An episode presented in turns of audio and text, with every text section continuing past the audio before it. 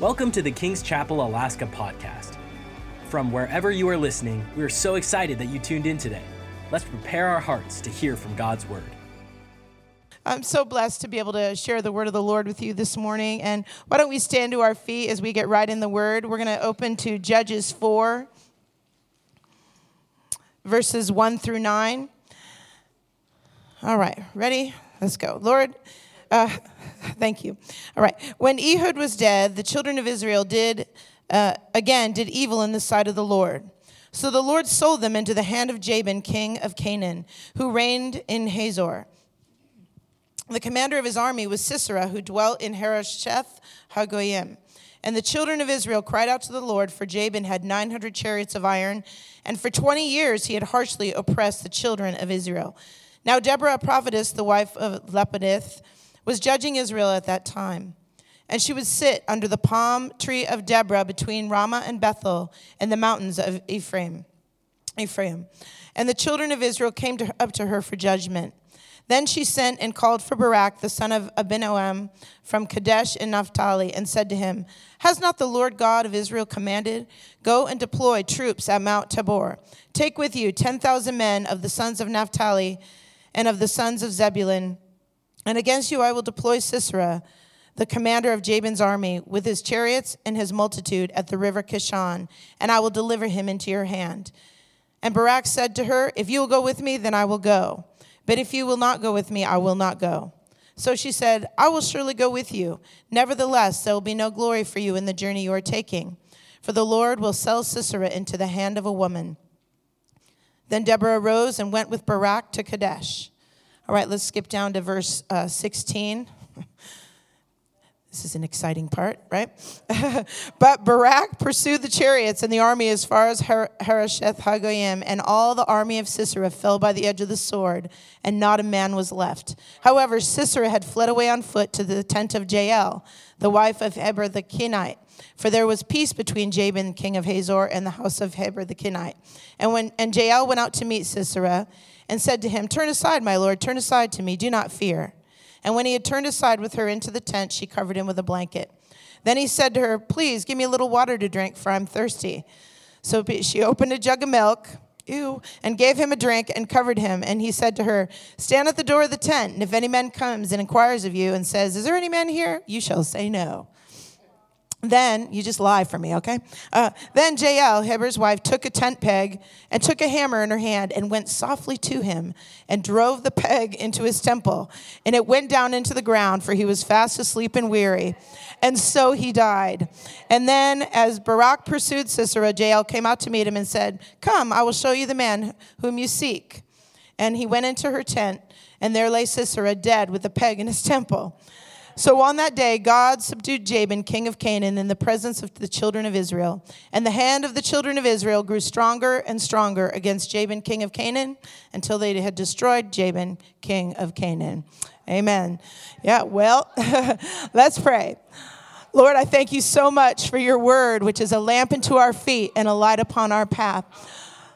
Jesus, in you are all the treasures of wisdom and knowledge. And we're asking today on this Mother's Day that you would give us ears to hear, Lord, eyes to see, and a heart to receive what you're saying to us today. And God, I'm asking that you would anoint me to be able to communicate it in Jesus' name. And amen. Amen. You may be seated. I have a funny little story. Uh, uh, about myself that I'm going to just tell you real quick. Uh, in the 1980s, I'm dating myself. Uh, in the er- in the late 1980s, there was a movement all across America at different universities. Uh, where students and professors and different ones at universities were demanding that they divest from companies that supported apartheid in South Africa. Apartheid was a very uh, wicked and extreme form of segregation where they would separate the blacks and the whites down there. It was just really horrible. And the, there was a lot of or, uh, universities that had funds invested in companies down there. And so people were just sick of it. You know, that's when I think that song, Free Nelson Mandela, you know that song? Okay, he was in jail for a really long time. Anyway, uh, well, I happened to be going to the University of Colorado in Boulder and I was finishing up my freshman year. We had a couple more uh, months to go. And our university started having protests and rallies all over the place, and we would carry signs and uh, meet. The students would meet and occupy the center square, and I got caught up in it. And man, I felt like I had found my purpose in life fighting against the, against the injustice of apartheid in South Africa. Like I, that was, I, I found the whole reason I was born is to fight against injustice. And uh, it's true, it's wrong and, I, and everything. But anyway, they had built a shanty town. In fact, I got interviewed and was put in the paper. And uh, I have that paper at my home. My mom just gave it to me. She just reminded me of it. And I was laughing about it when I looked at my little 18 year old self in that picture. Um, but anyway, my hopes and aspirations and purpose in life came to a screeching halt when I got a double ear infection because I was sleeping outside at 30, or 30 degrees in a shanty town. A shanty town, we built cardboard boxes that uh, were supposed to represent uh, the, the housing situation of the people in South Africa. So, anyway, all that came to a halt. And uh, I had to do something else. My doctor said, You need to stay in your dorm, and you're not allowed to sleep outside in 30 degrees. Amen. We didn't have those really thick uh, suitcase, uh, sleeping bags that they have here in Alaska. Anyway, after that, I mean, I was just on this fight. I was fierce. I wanted to fight for injustice. So after that, I started working at homeless shelters. I wanted to help people. And I uh, became an animal rights activist. And of course, I had to become a vegan because of that. I became a vegan for about four months or something. uh, but anyway, I even bought a smoothie and went to a highfalutin mall where there were women that walked around with fur coats on. And no, I, I really did. I spilled the smoothie on purpose on somebody's mink coat. I was act I was being very active. anyway, like that's going to change the world. The poor animal already gave up its life and it what good did it do? But anyway, Lord forgive me. I'm not sure I ever asked for forgiveness for that, but Lord, forgive me. anyway, I want to talk to you today. You know, I, I, was I was searching for something to give my life to. And, uh, you know, in each one of us, God has placed a ferocity, a, a sense of wanting to stand for something that's good. You know what I'm saying? It, God has put that on each inside of each and every one of us. And I want to talk to you today on Mother's Day about being fierce in the fight. The word fierce, defined, comes from the Latin word ferus, which means wild animal. It means strong, dangerous, ready to roar. Fierce can also be used to mean intense. Yes, we, we understand that. Uh, to be fierce is to be marked by unrestrained zeal or vehemence, extreme intensity of emotion or conviction, fervid, furiously active or determined, ferocious, and forceful. Uh, and do we have any people like that in here? I don't know. You might not think of yourself that way, but you will. You might after this message. All right. Well, did you know that our God is fierce? All over the Bible, it talks about He is fierce in wrath against His enemies. Do you know what His enemies are? His enemies are sin and everything that hinders the relationship between you and Him. And uh, he's so fierce that he sent his one and only son. He loves you so fiercely that he sent his one and only son to die and take care of that sin problem so that you could be in relationship with him. God has called each and every one of us in this room to be fierce in the fight. Everybody say fierce in the fight. That's right. Every woman, every man, whether you're young or old, no matter what age you are, you're to be fierce in the fight. Throughout history, there have been people that have been fierce in the fight for freedom all over. And, uh, you know, there were freedom fighters, people that fought to throw off the yokes of tyranny. And some of my favorite uh, examples of those are, of course, I love the Patriots in the Revolutionary War. I love the Revolutionary War period, that whole time period, and uh, how they fought to throw off the yokes of Great Britain. Um, and they did. And here we are today. Uh, also, I love how I'm so inspired by the people in World War II that stood against the Nazi regime. People that were fierce. They, they might not be out there fighting out loud, but they hid away Jews and they stood for, stood for righteousness and fought against Hitler. Amen. So here we are. We're going to look at our text. We have two stories going on here. One of them is prose in chapter 4 that I just read. and the other one is a song or a poem that's in chapter 5. And when you put the two of them together, you can see a, very clear picture about what happens, but you got to put the two together. Israel's being oppressed by the enemy once again. It seems that Israel would sin and go through, uh, get uh, put in bondage, and this cycle would happen over and over for Israel. They would become, uh, go through periods of unbelief, great unbelief. They would begin to compromise, which led them to sin, which led them to be oppressed, which led them to cry out to the Lord, and God, in His great mercy, would send a deliverer. And at this time, Israel is being suppressed by Hazor, uh, Jabin, the king of Hazor. Hazor. Uh, the fascinating thing about uh, that is that if you read back in Joshua 11, which is generations earlier, Joshua had already conquered the king of Jabin, the king of uh, the king uh, Jabin, king of Hazor. Jabin is actually the uh, title that you give to the king of Canaan, just like you would give the, the ruler of Egypt the title Pharaoh. And so Joshua had utterly destroyed King Jabin generations before. But what happens now? They are once again, King Jabin of Hazor. Hazor rises back up after they had been completely slaughtered. Everybody in that whole town or village or city or whatever it is had been completely wiped out. They hamstrung their horses and everything. You can go read it in Joshua 11. But a pretty brutal story, gruesome. But uh, they're dealing with this same group of people again. And it just reminds me of how if, when we've been delivered of something, if we don't fight and be fierce in that fight to stay free and be free, that thing, and we go back, that thing can come up again, and we're gonna have to deal with it all over again. It just reminds me of, of us. We have to be fierce in the fight.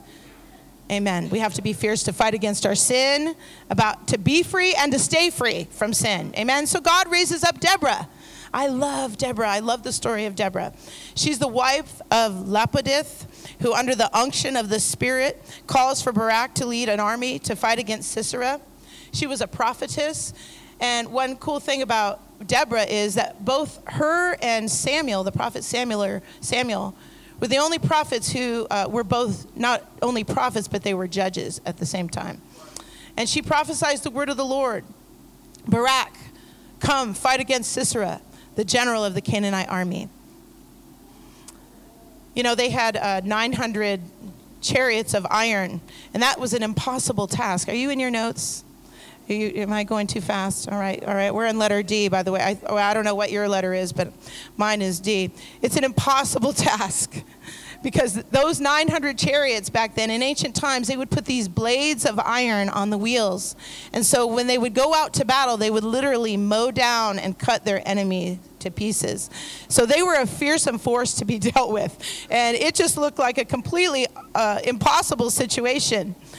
But when you again look at chapter 4 and chapter 5 we see what happens. It's pretty amazing. There they are on top of mount tabor.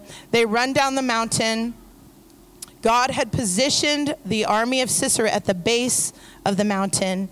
And something that's amazing is that there's a, at the base of that mountain is a dry riverbed, which would be considered, it's called the River of Kishon. Even though there was no river there, it was a dry riverbank. And the heavens open the moment Barak starts running down that hill with those troops. The heavens open and a flash flood takes place all those chariots get stuck in the mud and they're just completely wiped out. Woo, God intervenes. He intervened on behalf of the Israelites. Sisera runs away and uh, he, he escapes. And he makes his way to a Kenite encampment, which is close by. And he, uh, Jael's there. She sees him. She, this is the story that we just read. She invites him into the tent. She says, Oh, come on in here. You're going to be safe. Ha ha ha. You're going to be safe. Gives him water, gives him goat, or gives him milk to drink when he's thirsty. Puts a blanket on him. He's probably soaking wet from the rain. And he falls into this deep sleep. And she gets this tent peg. I mean, she goes into stealth mode, softly goes over there. I mean, you had to do that really fast. Do you think she could do it like slowly, like a hammer? No, I don't think so. It was one fell swoop. Bam! She did it. Drove, his, drove that thing right into the ground. And so Sisera the general is killed by Jael. Two people, fierce in the fight, for freedom. Both women, Deborah and Jael, both powerfully used to bring freedom and deliverance to Israel. Hallelujah. Well, what does that have to do with us today? You might be wondering, why, why am I telling you about this today? Well, I believe that God is speaking to us that there are seven things that are going to help us to be fierce. We have to be fierce. You know, we're in a spiritual battle, and God has called us to be fierce. You might just think that, you know, your difficulties that you're going through is just like part of life, but no, we are in a spiritual battle, and I believe these seven points are going to help us uh, to be fierce. Amen. Ready? Here we go. Number one do not sin, do not yield to sin, it brings bondage. You know, God doesn't wink at our sin, He doesn't think it's funny. You shouldn't dabble in it. He takes it very seriously, and we should too. He takes it so seriously that He sent His Son Jesus, Jesus to die for it. That's pretty serious. The wages of sin are death. Thank God for the gift of God in Christ Jesus that gives us eternal life. But you shouldn't, you shouldn't dabble in your sin. The fear of the Lord is what keeps you from sin. And we've got to be a people with the fear of the Lord. Proverbs 9, verse 10 says, The fear of the Lord is the beginning of wisdom, and knowledge of the Holy One is understanding. Did you know that you can pray for the fear of the Lord? It's a gift. That's how you get it. You can pray. You ask God, give me the fear of the Lord. That's, that's a great prayer to be praying. Furthermore, reading the Bible, you will get the fear of the Lord. You read your word, it'll give you the fear of the Lord. If you continue to sin, if you continue, if you open up the door and dabble in it, your, uh, it, your heart will become insensitive to, to when you sin and to the convictions of the Holy Spirit. We've got to repent of our sin. We've got to deal with our sin. Listen, God will set you free from anything that you're controlled by if you'll let Him. He'll let you, or He'll can set you free. You have to be fierce in the fight against sin. Whew, everybody take a deep breath. All right, now look at your neighbor and said, Oh, she must be talking to you today. Just kidding. no, don't say that. All right. Well, number two, the second point here is very intense, also, or uh, important also. We have to take the lead to fight against evil in our own lives and in the life of our families. The Israelites were under the power of Jabin. Nobody was doing anything about it. They were in, being oppressed for 20 years. That's a long time. And finally, Deborah gets the word of the Lord. And under the power of the Spirit, she calls to Barak to take action. If we don't stand, if we don't take a stand, you, me, the people, we have to be uh, fierce and we have to stand. Otherwise, the people that we love, our families, our nation, our community is going to continue to stay in bondage. They're going to continue to stay in bondage. We have to be fierce. We have to be committed to serving Him and living holy before Him. Did you know that you're being fierce today because you're in church? You're honoring God. You're serving. You're giving. You're praying. You're worshiping. You're being fierce today. You might not feel very fierce. You might feel kind of like, oh, I'm wimpy. No, but you are. You're being fierce by being here. No matter what's going on on the inside of you, you showed up at church today. Amen. Being fierce is getting up in the morning to pray and shake heaven for the people that you love. That's being fierce. Have you seen uh, Lord of the Rings? I'm sorry, I'm ratting myself out. I'm not saying go see it or anything, but there is one part in that movie uh, that I really like. Gandalf the Grey is running through the mines of Moria with Frodo and all the hobbits and all those people, and all of a sudden they're being chased by Balrog, which is a demonic entity from that region. And Gandalf turns around as they all run away, and he takes his staff in his hand and he says, You shall not pass. Go back to the fiery pit where you came from. Well, that is exactly how we have to be. We have got to tell the devil, You shall not pass. You are not allowed in my family. You are not allowed in my church. You are not allowed in my community. You're not allowed in my nation. Get out. And that's how we have to be in the authority that Jesus has given us in the Holy Ghost. Amen. Amen. Well, the third thing that God's saying to us is that God will give you a strategy. He's going to give you a strategy just like He did Deborah. God had given Deborah a profound prophetic gift. Not only did she know who was going to lead, she called to Barak, but she knew the exact plan 10,000 troops, top of Mount Tabor. Sisera's army is going to be positioned at the bottom, run down, and the Lord's going to deliver them into her hand. Well, I don't know about you, but if I was Barak, you know, praise God, he was a man of faith because, I mean, you had to be full of faith. That looked completely impossible. Can you imagine standing there at the top of that hill, looking down all those 900 chariots and that massive army below, going, oh my gosh? Can you imagine what he must have thought? But what he didn't see behind him was a giant thunderhead getting ready to open up and pour down rain and cause a flash flood. And so he was a man of faith. Amen. God had given Deborah the strategy and set it up so that at that particular moment in time, they were victorious. God has the victory for you in your family, in your business, in your marriage, in your you know, in your situation, whatever situation you're going through. God has a strategy for you and you've got to get it. You've got to seek the Lord and you've got to get that strategy. You know what the problem is is that uh, I don't know about you, but I like things all planned out. Like I'm I like it all planned out. My husband, he's like the Holy Ghost guy. He just, I'm a Holy Ghost person too, but he likes, he just flows and he's very spontaneous. I like things all planned out. When I'm going fishing or when I'm traveling, I don't like to just get my backpack and go. I've got to know where the bathrooms are, where's the food, where's the where's the porta potty, uh, where's my tent. I mean, like I've got to have it all organized. But we can we can have that attitude with God, and we'll never do anything for Him.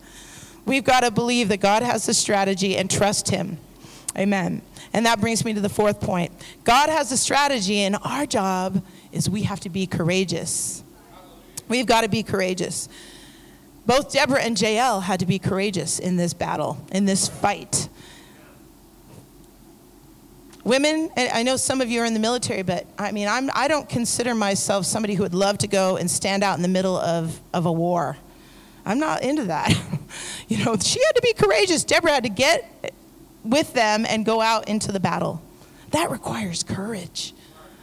Think about Jael Imagine if you're at home and and imagine if you're home, ladies, you're alone at home, and all of a sudden the meanest, cruelest man in the entire world to you comes to your door, and you just open the door and just come on in, come on in, come into my house. At any moment, he could have awakened and done whatever to her, and he could have killed her. She couldn't text her husband and say, Oh my gosh, Gee, a, a, Sisera is here. Come, I need backup. She couldn't do that. There was no one she could text or call. She was all alone. That required great courage. And I mean, I, you know, I carry a, a weapon occasionally, and I love to shoot, and I love to do all that stuff. I love it. It's so much fun. But I'm, I do it and I hope that I never have to like use it on a person for self-protection. Amen. That takes courage. And what she did took great courage. And, you know, courage is not doing it and feeling like you should. People that win medals of honor never say that they weren't afraid, they just didn't let fear paralyze them. It's, it's uh, doing it afraid, as Joyce Meyer says, right? Sometimes we feel like that Wizard of Oz, that lion in the Wizard of Oz, that trembling, terrified lion. Yeah, all of us feel like that sometime.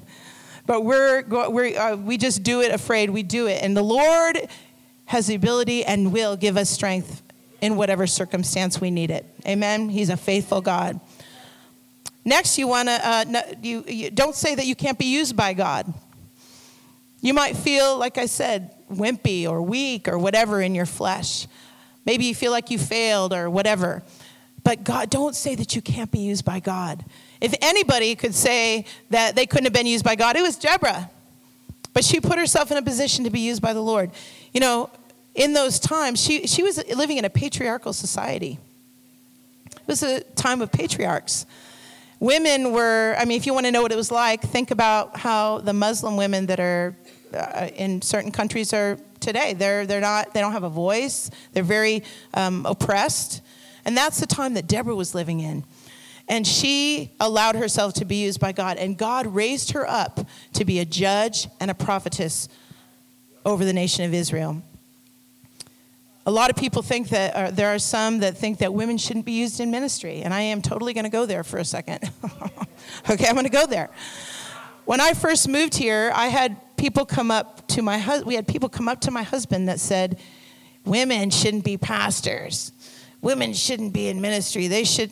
And sorry, but uh, they shouldn't. You know, they should be subject to men. They shouldn't speak out in the congregation. And I'm not going to go into detail because that's a totally different message. But the truth is, the truth is, God doesn't feel like that. If that was the case, then he wouldn't have raised up Deborah right there, right? And the New Testament has, uh, sto- I mean, all kinds of stories about mighty women of God. The Bible's filled with them. But it, Philip had all these daughters that were prophetesses. Paul is writing a list to uh, a letter to the Romans, uh, writing to Rome, and he lists all these people that helped him in ministry, and they were women. Right? I'm so thankful for my pastor, who you are going to meet next weekend. Dr. Morocco, he has a, a team of women pastors and ministers and staff all over the world that, that uh, are amazing. We love the ministry of Heidi Baker. We love the ministry of Joyce Myers, like I said the ministries of Kathryn Kuhlman and all those great women that have gone to be with Jesus.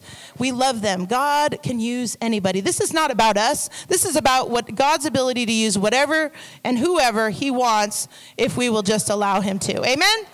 Amen. All right. Next page. Ready? All right. No matter who you are, God has a plan to use you to be fierce in the fight if you'll let him. Are you still with me this morning? Y'all need coffee? I need some coffee. All right, just kidding. Nudge your neighbor next to him and make sure they're still awake. Here. All right. Give him a little nudge. All right. Number six, in spite of what your family does, keep your allegiance to the Lord. Jael was a Kenite. Do you know who the Kenites were? The Kenites, uh, Jethro, Moses' father in law, was a Kenite. All right? And now at this time, they were aligned with Jabin, the king of Hazor but Jael had an allegiance to the Lord. It reminds me of the fact that some of you in here might be the only person in your family that know the Lord and that are standing and fighting. And you're mocked, you're ridiculed, people ostracize you, they think you're weird because you pray in the Holy Ghost or because you love God, because you're committed to go to church more than one time a week on a Sunday morning, because you're involved in the life of the church, because you love Jesus, they think you're weird. But I'm going to encourage you today to stay in allegiance with the Lord, and God will use you to influence your family, influence your community, influence your workplace, influence your school.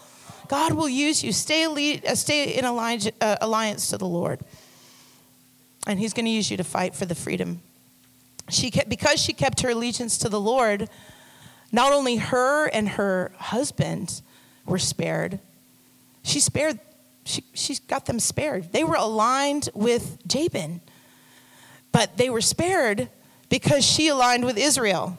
She aligned with the people of Israel. Well, the Israelites, you know, and so she kept all of her people from being killed at that time. Amen?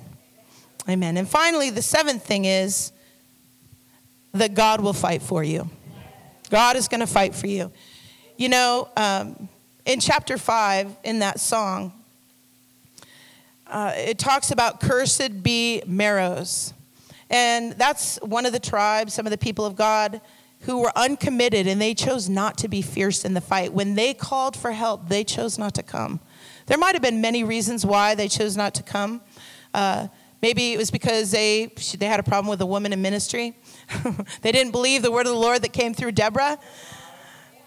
You know, maybe they were in such a place of fear and unbelief that they just didn't believe that anything that they did mattered or that God was not going to come through for them. Whatever the reason is, is that they had the sin of being uncommitted and the sin of being lukewarm and careless. And they didn't come to the aid of the Lord. It doesn't say that you didn't come to the aid of the Lord's people, you didn't come to the aid of the Lord. That's a scary place to be. The, the moment that Barak obeyed Deborah,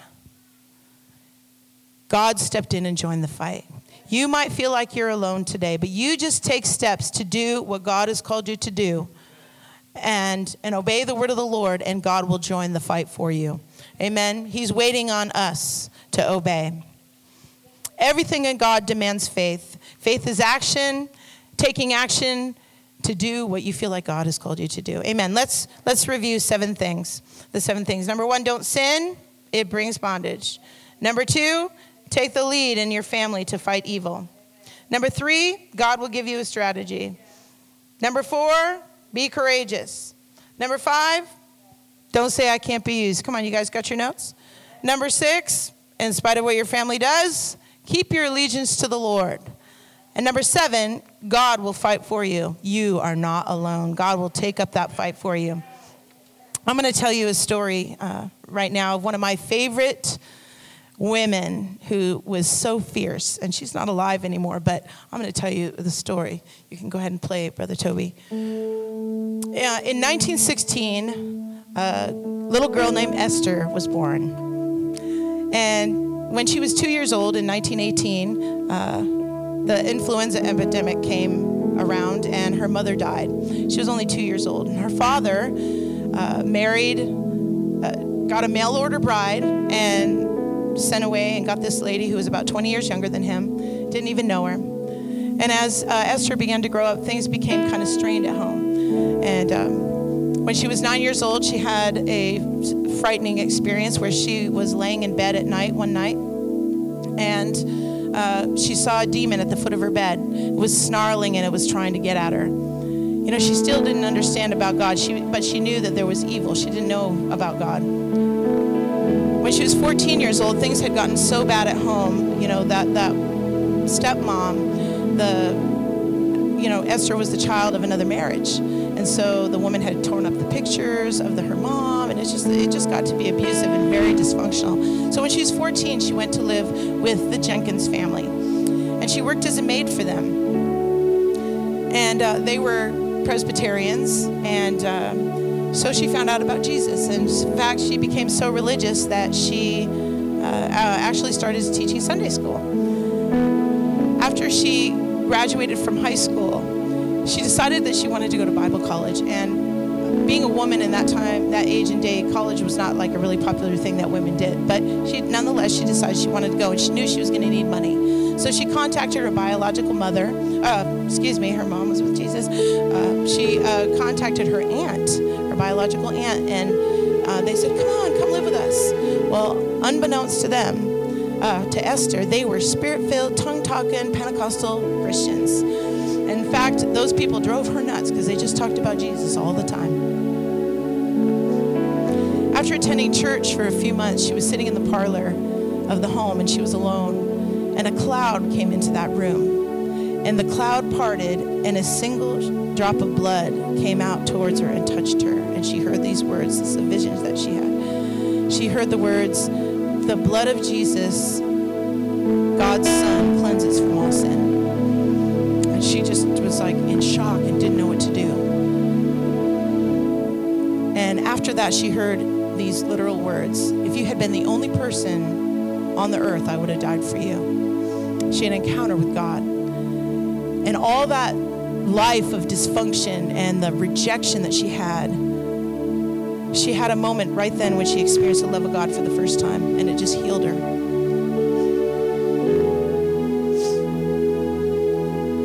Six months later, she was baptized in the Holy Spirit, and something unusual happened. She started singing in the Spirit this song that she'd never heard before, but it was a tune. She just started singing this song uh, in the Spirit. And a week later at church, her pastor, the pastor of that Pentecostal church, began to sing that song in, in English. And it just completely freaked her out. But it was the song called Let the Lower Lights Be Burning, which is a song about missions. And, uh, you know, at that point, she knew that God had called her into missions. And so she went, she wanted to go to Bible school. Remember, she's there to work, but she still didn't have enough money for tuition. So one of her friends said, Hey, you should just send in your application to Central Bible Institute with your $10 fee in faith and see what God will do. Well, a few le- a few months later, she gets a letter back saying, "Hey, we're so happy you want to come to our school. Congratulations! All of your tuition has been paid in full, all of it for all the years of your school." So she went to college, and she's in Bible school, and she's in a prayer meeting, and all of a sudden, um, she's just the Holy Spirit comes on her with great power. She begins to pray in tongues, fervently. And there's a woman there, a young woman who's there, and the woman says, "Esther, you are praying in the Hindi language for the people of India." you are called to be a missionary to India. Not long after that, she meets a man named Dan Marocco. And they get married and they become missionaries. They conceive Dr. James Marocco, our pastor. They move to the Philippines after establishing two giant works in India, some of the largest ones in the, in the nation. They, and they pastor churches in the Philippines. And then they moved to uh, the state, back to the States. And James Marocco And Pastor Colleen, after they get married, they go to Maui. Their son, Esther's son, goes to Maui and they start King's Cathedral and Chapels. And that is where Pastor Daniel and I got saved and we got born again.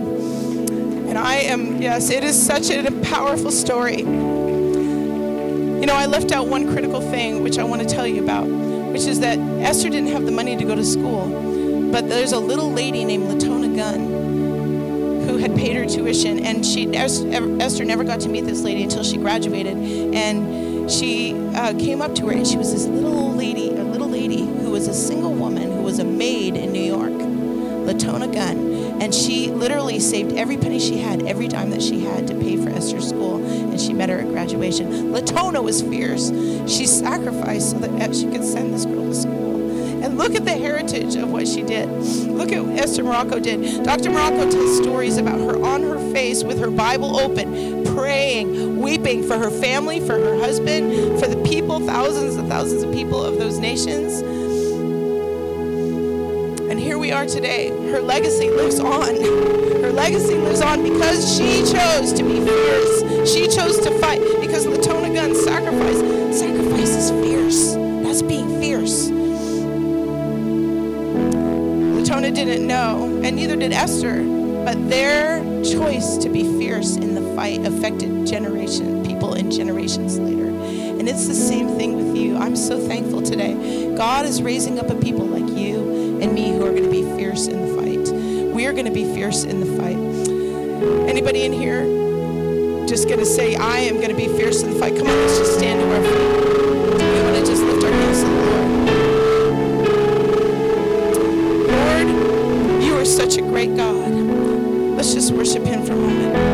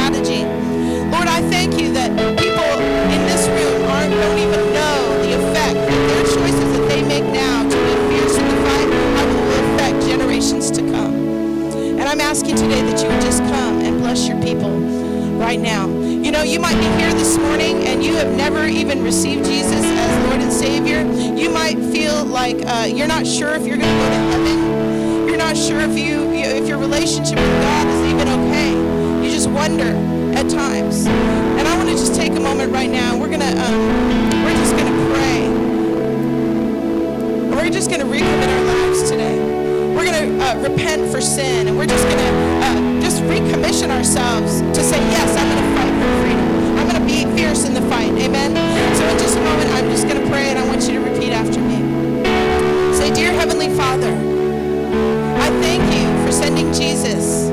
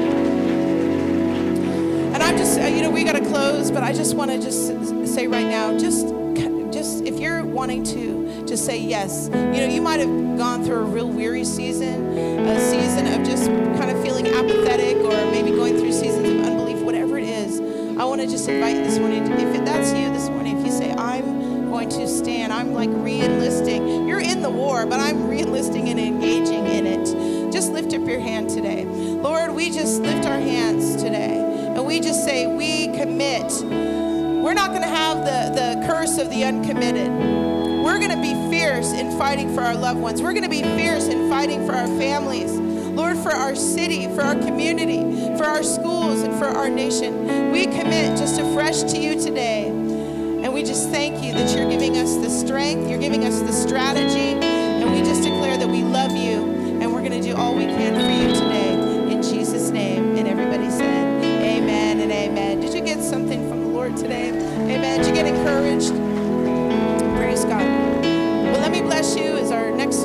About to start in about 20 minutes. Uh, let's just uh, pray. Father, I thank you for your word that's gone forth today. And God, I pray that you would bless your people, cause your face to shine upon us, lift your countenance, uh, lift up your countenance towards us, be gracious to us, keep us, and give us peace. In Jesus' name. And everybody said, Amen and Amen. Happy Mother's Day to you. We'll see you tonight. Thank you for joining today's podcast. If God is impacting your life through this ministry, you can partner with us and give at kcalaska.com. Also, don't forget to subscribe to our channel and enjoy more messages like this one.